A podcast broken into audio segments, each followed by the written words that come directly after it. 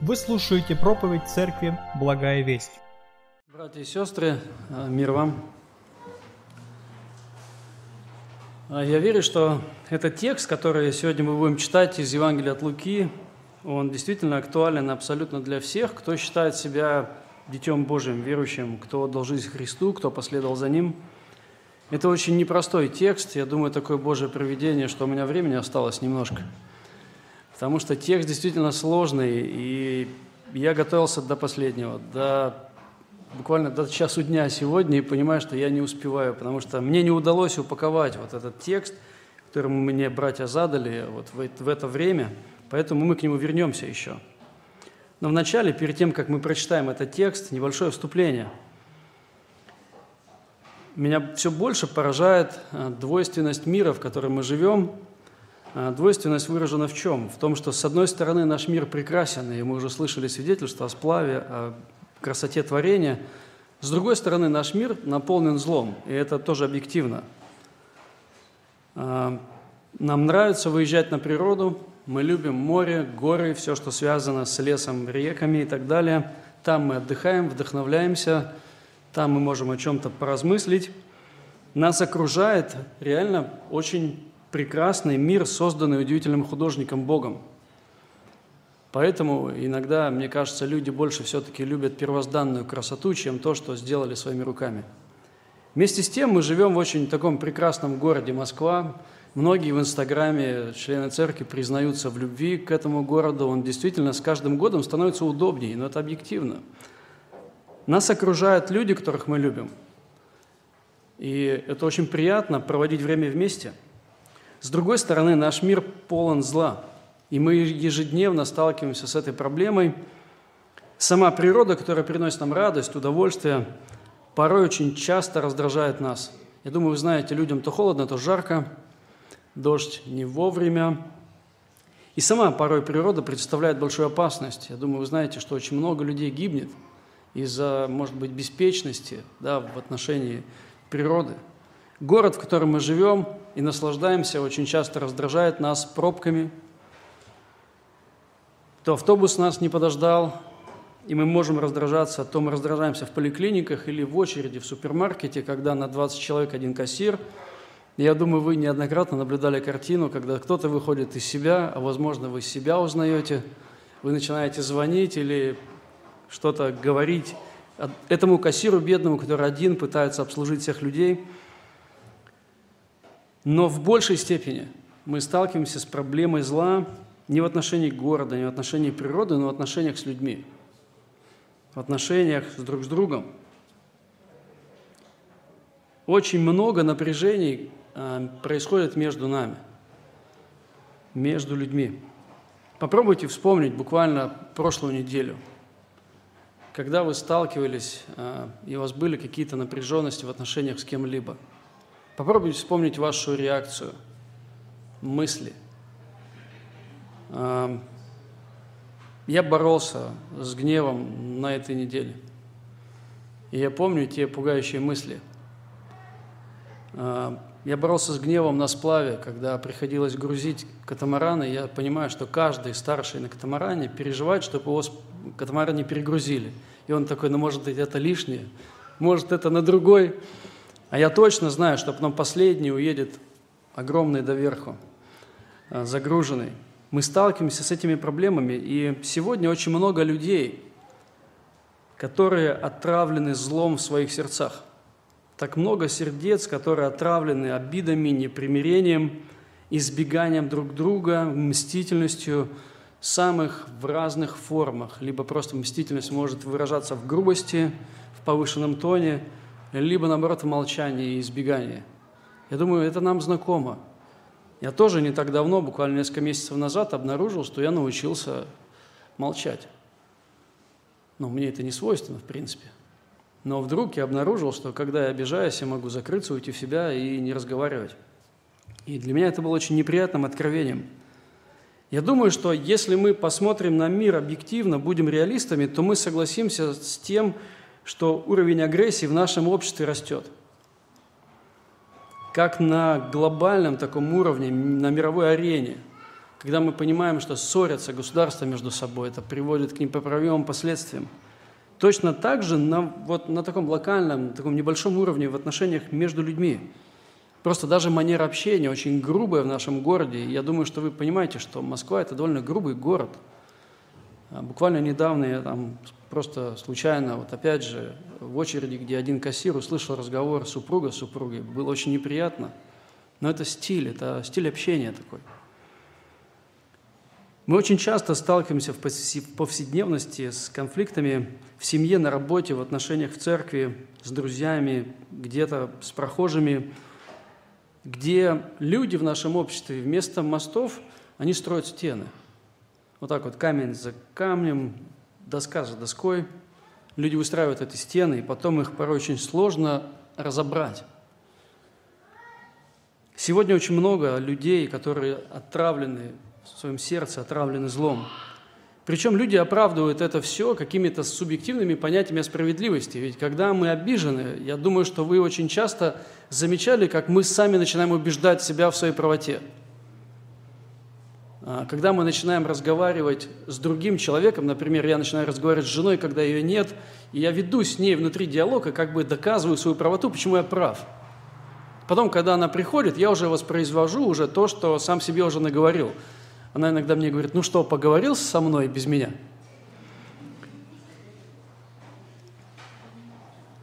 Меня очень печалит, я говорю это прежде всего даже к своему сердцу. И соглашаюсь с этим, что на самом деле мы легко соглашаемся со злом, который бывает, проявляется внутри нас, и он исходит из нашего сердца. И порой вот это зло, которое неконтролируемо где-то селится, оно, возможно, выжидает очень долго. Знаете, бывает такой период: ты обиделась, нет, я расстроилась. Когда вроде бы это и не обида, но огорчение, это все копится, потом это выливается. Порой вот это зло, которое внутри нас, оно таится, либо оно уже бродит, как да, там, вино в мехах. Порой оно прорывается, разрушает очень драгоценные отношения между людьми. И порой ты вроде бы смотришь и думаешь, ну вот все хорошо было. И потом в какой-то момент ты видишь, что уже непоправимые последствия наступили вот в жизни семьи или в жизни друзей. Им уже примириться по-человечески даже порой кажется невозможно. Настолько они больно друг другу сделали. Но радостная новость в том, что выход есть. Бог приготовил лекарство для озлобленных сердец, и я так, так проповедь назвал в таком стиле прошлой проповеди «Радикальная любовь» или «Лекарство для ослабленных сердец». И давайте прочитаем вместе библейский текст, Луки, шестую главу, с двадцать седьмого по тридцать шестой стих. И вы, на самом деле, сейчас будете, если вместе со мной внимательно читать этот текст, вы поймете, что этот текст очень непростой. Луки, шестая глава, двадцать седьмой тридцать шестой стихи. «Но вам, слушающим, говорю, вам, говорит Христос, любите врагов ваших, благотворите ненавидящим вас, благословляйте проклинающих вас и молитесь за обижающих вас. Ударившему тебя по щеке подставь и другую, и отнимающему у тебя верхнюю одежду не препятствуй взять рубашку. Всякому просящему у тебя давай, и от взявшего твое не требуй назад. И как хотите, чтобы с вами поступали люди, так и вы поступаете с ними. Если любите любящих вас, какая вам за это благодарность, ибо и грешники любящих их любят. Если делаете добро тем, которые вам делают добро, какая вам за это благодарность, ибо и грешники тоже делают. И если взаймы даете тем, от которых надеетесь получить обратно, какая вам за это благодарность, ибо и грешники дают взаймы грешникам, чтобы получить обратно столько же. Но вы любите врагов ваших. Благотворите и взаймы давайте, не ожидая ничего. И будет вам награда великая, и будете сынами Всевышнего, ибо Он благ и к неблагодарным, и злым. Итак, будьте милосердны, как Отец ваш милосерд». У меня мурашки просто, когда я читаю этот текст. Он действительно сложный. И вот реакция на, на этот текст, она может быть разной. Я приведу пример тоже из походной жизни. Однажды мы с молодежью пошли в горы. И вот когда мы ехали в Майкоп на автобусе, у меня было такое представление, знаете, я еще ни разу не был, что мы вот так вот налегке будем прогуливаться, э, нас будут окружать олимпийские луга, такие удивительные красоты, И вот будет так замечательно, будем, мы будем идти, разговаривать друг с другом, обсуждать какие-то очень важные темы. Когда мы грузили вещи, я понял, что еду нужно нести с собой и воду тоже. Естественно, как лидер молодежи, тогда я решил, что мне нужно взять больше всех. Я нагрузил свой рюкзак, я же герой, в кавычках, конечно. И вот на второй день, когда мы шли, у меня были такие мысли – я сейчас умру. Если я сейчас сяду, я не встану. Я не могу дальше идти. Вот я примерно шел и вот с такими мыслями боролся. Я смотрел на некоторых братьев, которые так вот, знаете, как козлики, так тук-тук-тук, туда сбегали, туда сбегали. А я там вроде как герой, я ж не могу, ну, вот так вот взять и признаться. Но в итоге все-таки признался, разгрузил свой рюкзак, дал немножко братьям. Но путь на вершину был довольно трудный. И если сегодня мне кто-то скажет: Игорь, давай мы поднимемся на Эверест, и мы даже тебе оплатим все процессы, я, скорее всего, не соглашусь. Потому что реакция на ту же самую новость, мы идем в горы, совсем другая. Почему я говорю об этом? Потому что реакция на этот текст может быть как минимум две. Одна может быть реакция человека, такой он только уверовал, у него сердце огромное, и он такой радостный: да я готов всех любить, всех прощать, там, вот, все терпеть. И кто-то, возможно, уже более опытный скажет: это слишком, это слишком высокая планка. Это невозможно, так любить, как говорит Иисус, невозможно. Это текст из Нагорной проповеди, так называемый Эверест христианского поведения. Иисус поднимает планку настолько высоко, что ты смотришь и думаешь: ну нет, это, это не про меня.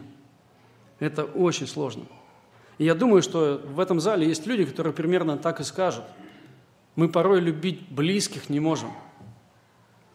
Как говорить о врагах? Особенно сегодня, когда, я думаю, вы знаете, врагов люди находят очень быстро и легко.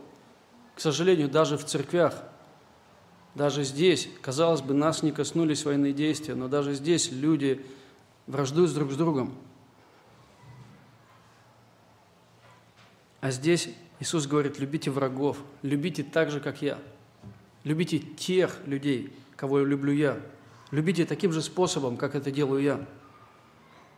Еще одна деталь этого текста, я думаю, что вы понимаете, что этот текст очень часто понимают неправильно.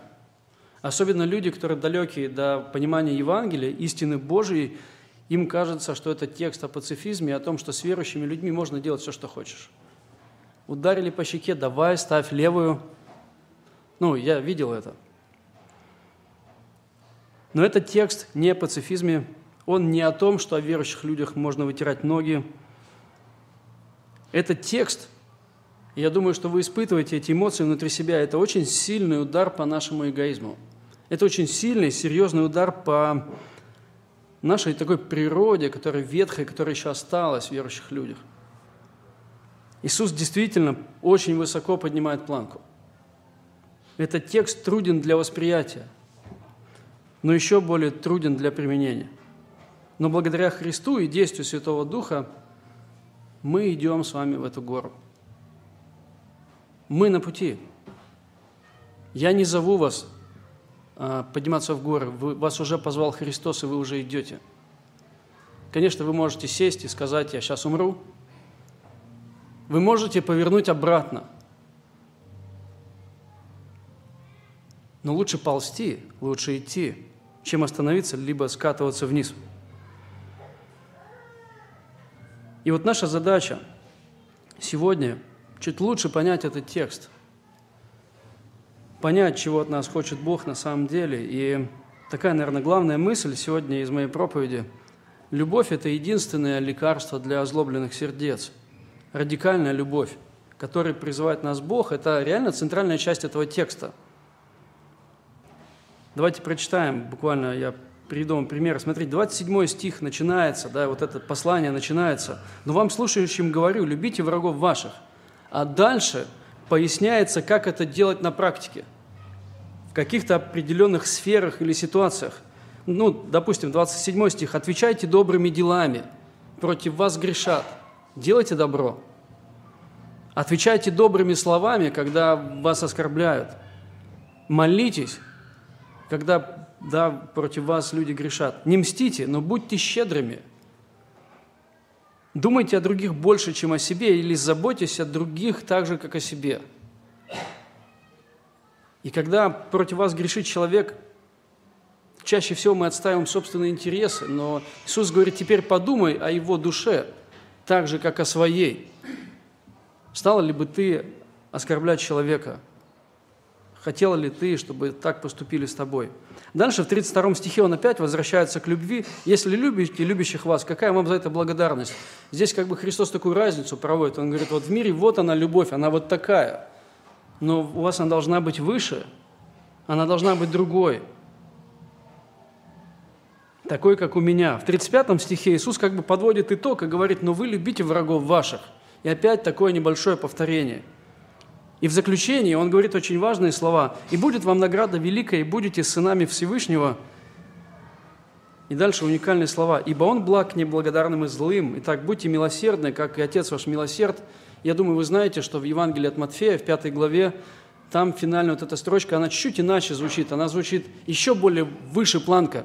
«Будьте совершенны, как совершенен ваш Отец». Радикально. Планка высокая, но это, но это то, чего от нас ждет Бог.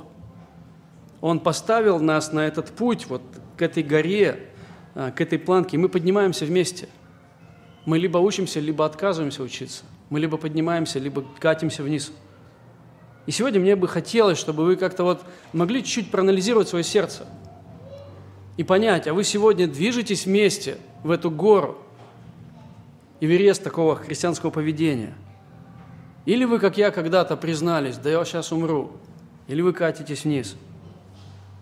Или вы пытаетесь, может быть, ползти, и у вас уже очень мало сил, чтобы делать это. Иисус, когда говорил эти слова, Он прекрасно понимал природу человеческих отношений. Иисус понимал, что Он проповедует эти слова в довольно таком жестком обществе. В этом обществе буквально царила вражда, я думаю, вы это знаете. Евреи ненавидели римлян, рабы ненавидели господ, и наоборот, фарисеи не любители мытарей и грешников, и наоборот, там царствовала религиозная вражда, национальная, гендерная, политическая, социальная, там можно перечислять очень много. То есть тогда время было не менее напряженное, чем сегодня. Ненависть буквально висела в воздухе. Иисус, как бы он... очень поднимает высоко планку и говорит такие вещи, чтобы действительно очень сильно ударить по нашему эгоизму. И он говорит «люби». А, и интересно, что фарисеи учили народ, это из пятой главы Матфея, «люби ближнего твоего и ненавидь врага твоего». То есть это поощрялось. И фарисеи учили ненавидеть врагов, в частности, врагов Израиля. Они оправдывали эту ненависть. Более того, Иисус понимает, с какой конфронтацией предстоит столкнуться ученикам. Спустя время его не станет, ученики останутся одни, и вот здесь они столкнутся с таким валом противостояния, валом ненависти против себя. Я думаю, что кому-то из вас уже неуютно. Слова эти сложно вместить, и здесь Иисус такое очень важное замечание делает, но вам, слушающим, говорю – слышало Христа людей много, но услышали далеко не все. Поэтому я молюсь в своем сердце, чтобы мы все услышали, а не просто послушали. Удивительно, но я читал очень много свидетельств о сверхъестественной любви верующих уже в процессе, в истории, о такой сверхъестественной любви верующих к врагам, которая действительно совершала какие-то перевороты, очень значимые вещи. И буквально недавно я услышал историю про Поликарпа Смирнского, знаете, да? Это был такой служитель, епископ, ученик апостола Иоанна. Когда пришли его арестовывать, он считался врагом народа, когда пришли его арестовывать, он очень приветливо встретил стражников, которые за ним пришли. Он улыбался. Он велел их накормить и попросил время для молитвы. И молился. Стражникам было уже очень неудобно уводить его. И, конечно, здесь возникает вопрос, а как бы я встретил полицию у себя на пороге? Когда я знал, что меня не просто арестовывают, а меня, скорее всего, как-то мучительно убьют. Это вопрос, это серьезный вопрос. Но еще более удивительно мне видеть такую любовь, любовь среди нас. Видеть вот эту Божию, естественную любовь в ваших сердцах. И сплав этому пример, может быть, интенсивность зла не такая. Но я знаю одну семью, которая встретилась с таким очень серьезным давлением в свой адрес. Это давление было довольно долго. Это был очень непростой период для этой семьи, но их реакция поражала меня. Просто до глубины души. Это действительно была любовь. И я знаю, что то, о чем говорит Иисус, это очень высокая планка, но мы можем подниматься по ней. Мы можем действительно вместе путешествовать в горы, да, Божьей любви, даже любви к врагам. Это, это реально. Что меня удивляет, в нашем обществе есть так называемый парадокс любви. Чем больше о ней говорят, тем меньше ее в реальности становится. Как я уже сказал, уровень агрессии растет. Хотя очень много написано песен, книг, статей, стихов о любви. Любви учат коучеры, семейные психологи или какие-то консультанты. О любви снимаются фильмы, но любви не становится больше. И этому есть одно из объяснений. Их, наверное, больше, но я нашел пока только одно. В нашей культуре чаще всего говорится о любви в пассивных таких терминах. То есть любовь – это нечто, над чем мы не властны. Она просто приходит к нам. Человек говорит, я влюбился. Что ты сделал? Ничего не сделал. Это просто находит на человека. Это больше связано с такими чувствами. И я думаю, вы слышали такую фразу, когда говорят, любви не прикажешь, сердцу не прикажешь. Ну что произошло? Ну не прикажешь, ну вот, ну вот так. Нам свойственно ориентировать любовь нашу и строить ее на чувствах, на эмоциях. В одном интернет-журнале пишут такие слова. «Любовь – это совокупность эмоций, поступков и убеждений, объединенных с сильным чувством привязанности». Я думаю, вы замечаете, что все вокруг чувств крутится. Чувством привязанности, защищенности, тепла, уважения к другому человеку. И мне очень понравилась одна цитата, несколько лет назад на нее наткнулся, но записал ее себе и часто ее использую. Мне очень понравилась она. «Нужно слушать сердце другого, а не свое». Еще раз. «Нужно слушать сердце другого, а не свое». Иначе какая-то чушь получается. Объединились два человека для того, чтобы жить вместе, но каждый слушает свое сердце. Ну, как бы это... глупая идея. И вот человек, он как бы высмеивает эту идею, он пишет, ну, ребята, ну, это какая-то ерунда. Он говорит, все такие психологи лайкают это, слушая свое сердце, объединяются. Но каждый понимает, слушать нужно только себя. Иисус, он, а, и вот здесь очень важный момент, что нам на самом деле свойственно любить тех, кто любит нас, и об этом говорит Иисус. Это тоже такая черта нашей природы, а, любить, да, таким легким способом, когда не нужно жертвовать, когда не нужно выходить за рамки комфорта собственного. Иисус говорит об этом. И что самое, наверное, печальное, что в нашей природе также еще есть такой внутренний адвокат, который всегда находит причины. С одной стороны, чтобы любить, с другой стороны, почему я имею право злиться. И люди оправдывают, на самом деле. Они говорят, сегодня полюбил, завтра. Помните, да, от любви до ненависти сколько шагов? Всего один. Но это неправда. Но любовь в категориях Нового Завета, она другая. Любовь, о которой говорит Иисус, она другая. Любовь – это скорее долг, это скорее такое требование, повеление от Господа к нам. Любовь, по мнению Иисуса, это то, что обращено больше к нашей воле, чем к нашим чувствам. Пожалуйста, услышьте это. Любовь – это не то, что мы чувствуем. Любовь – это то, что мы решаем. Это то, как мы распоряжаемся нашими чувствами. Иисус говорит, любите врагов. И, возможно, мы не сможем контролировать чувства. Нам будет больно, когда нам делают зло.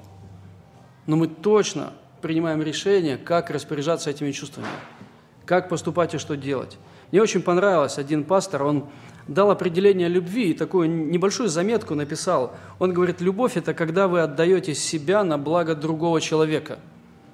Любовь – это когда вы отдаете себя на благо другого человека. Это не случается сама собой. Любовь – это выбор. Я вам приведу пример маленький. У меня был друг, я был неверующим, он, и мы с ним часто вместе находились. Он мне рассказывал о своих любовных похождениях, а я такой один. И я вот как-то думаю, вот так, делюсь ему, говорю, слушай, я вообще никого не люблю. Мне там лет тринадцать. Я говорю, я вообще никого не люблю. У меня так классно. Он такой. И он начинает меня убеждать, что это на самом деле плохо, и что я, ну, в жизни многого не понимаю. Я такой лежу и думаю, а что, если мне влюбиться? Дай-ка я попробую. А как вы думаете, в этот же вечер? А потом я страдал от неразделенной любви. Ну, как бы, ну, это было решение. Это было решение. Я просто понял, что нужно, я посмотрел, прикинул, да это классно. И все, и у меня в сердце забурлили эмоции. Любовь – это выбор, любовь – это посвящение, это не чувство. Вы любите, потому что вы избираете любить.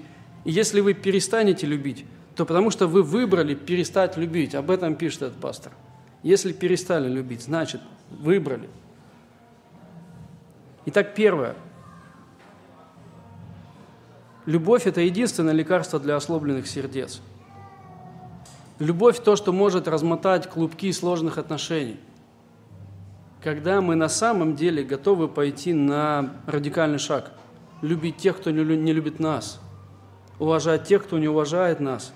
Ценить тех, кто не ценит нас. И делать добро тем, кто против нас. И здесь нужна, на самом деле, очень серьезная вера и доверие Христу, чтобы пойти этим путем. Я знаете, о чем подумал? Когда мы конфликтуем, ехал в метро буквально, просто пришла эта мысль, что когда мы конфликтуем, когда мы ругаемся или когда мы требуем от человека «изменись» э, там, и так далее, то на самом деле мы сами пытаемся контролировать этот процесс. Мы делаем себя богами.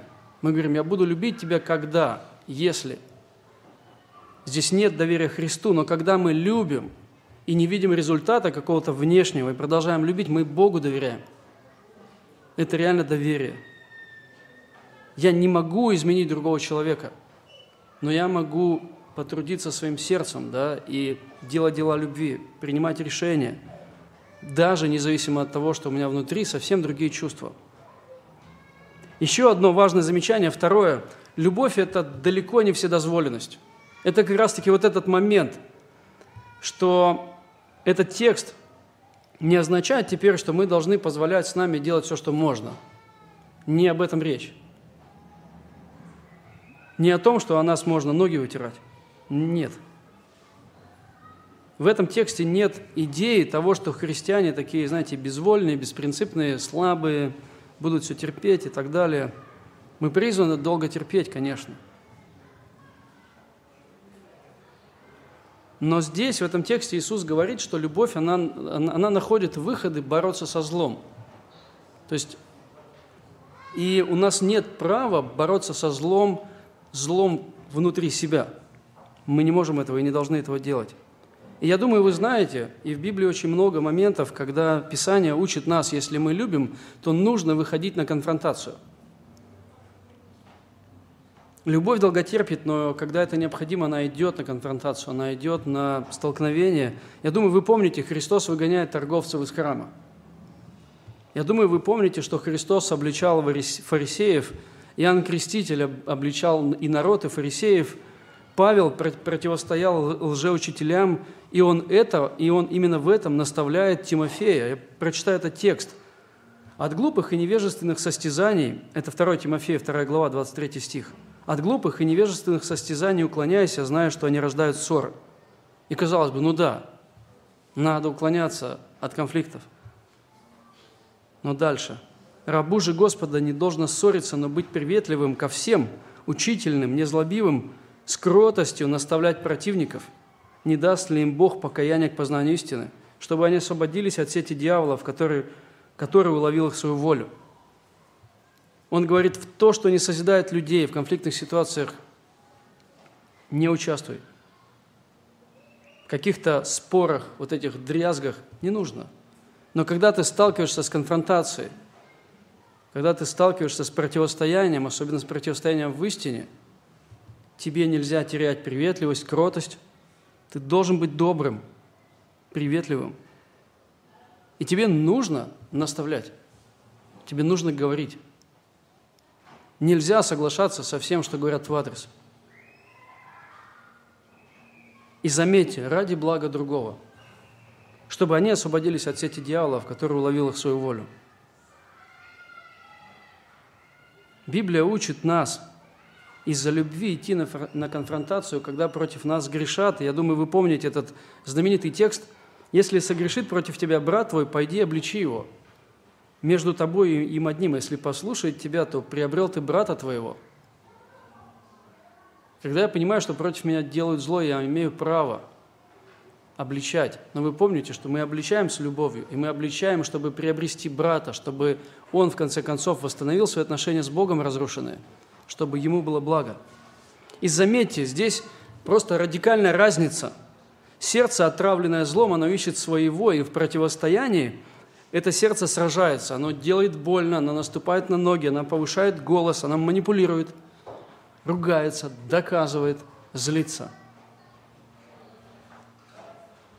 Но сердце, которое любит, оно тоже идет на конфронтацию, но по-другому. Не так. Оно обличает, но обличает с кротостью, с любовью. Обличает так, как само хотело бы, чтобы его обличали.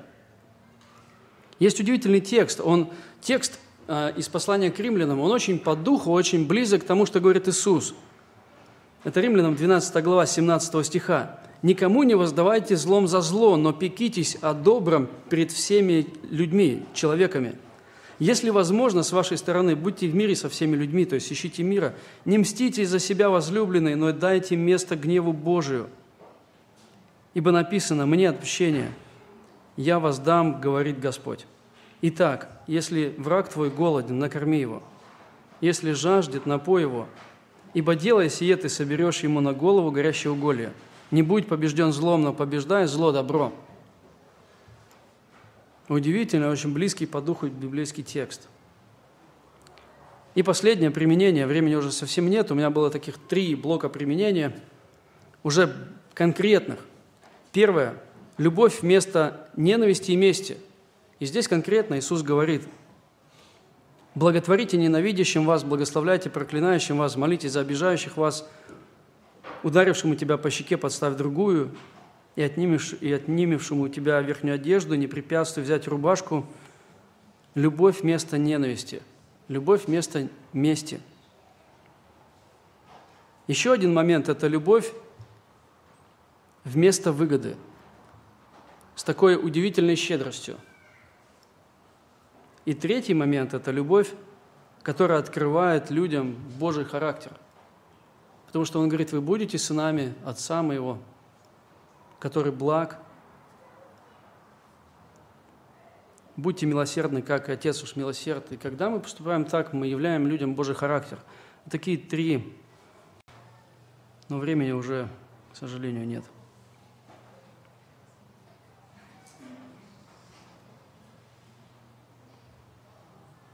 Закончить я хочу одной мыслью. Нам нужно усвоить один урок, если хотя бы мы уйдем и как-то попытаемся действительно усвоить это своим сердцем. Нам нужно запомнить, что зло никогда не побеждается злом. Злом можно ограничить зло, то есть сказать: «Я не хочу с тобой разговаривать». И мы просто отодвигаем проблему в сторону, но проблема не решается, она там останется. А если это близкий человек, то проблема между нами, она останется. Зло можно ограничить, удалить, отодвинуть, но невозможно победить злом.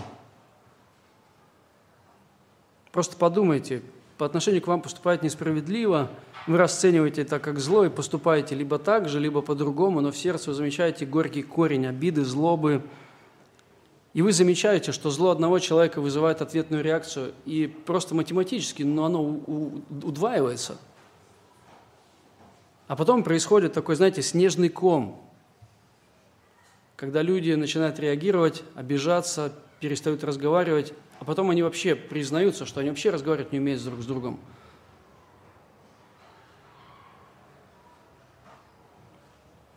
не решишь так проблему. Более того, что меня больше всего пугает, и что я заметил в себе, что порой, когда мы реагируем частенько одинаково, мы приобретаем такие привычки в общении. Мы начинаем привыкать, поступать или действовать каким-то привычным нам образом, и потом вот этот клубок привычек разрушить еще сложнее. А потом нарастает огромнейший клубок семейных или каких-либо проблем, которые очень сложно распутывать. Не будь побежден злом, но побеждай зло добром. Аминь. Давайте помолимся. Отец, я благодарен Тебе за то, что Ты, Господь, Ты удивительно трудишься с нашими сердцами. Порой, Господь, Ты говоришь с нами очень нежно, очень аккуратно. Порой Ты, Господь, говоришь с нами достаточно прямо. Я очень благодарен, Господь, за то, что Ты лучший отец, и Ты знаешь, как воспитывать, как говорить со своими детьми. Я очень благодарен за этот текст, за то время, которое мне предстояло изучать, и которое еще предстоит изучать этот текст, потому что Ты моему сердцу сказал очень много, и мне есть, Отец, мне есть в чем приходить к Тебе с молитвой покаяния, понимая, Господь, что я порой скатывался вниз и просто не хотел, Господь, поступать так, как Ты. Но я молюсь и прошу, Господь, силы Твоей благодати, чтобы Ты вдохновил нас самим собой, Твоей любовью, чтобы мы действительно вместе могли продолжать двигаться этот эверест Твоей любви. Прошу Твоей милости и Твоего благословения. Во имя Иисуса Христа молюсь. Аминь. Местная религиозная организация «Церковь Евангельских христиан баптистов Благая весть» зарегистрирована двадцать четвёртого июня тысяча девятьсот девяносто девятого года. ОГРН сто три семьсот семьдесят три девятьсот семьдесят четыре тридцать ноль семь.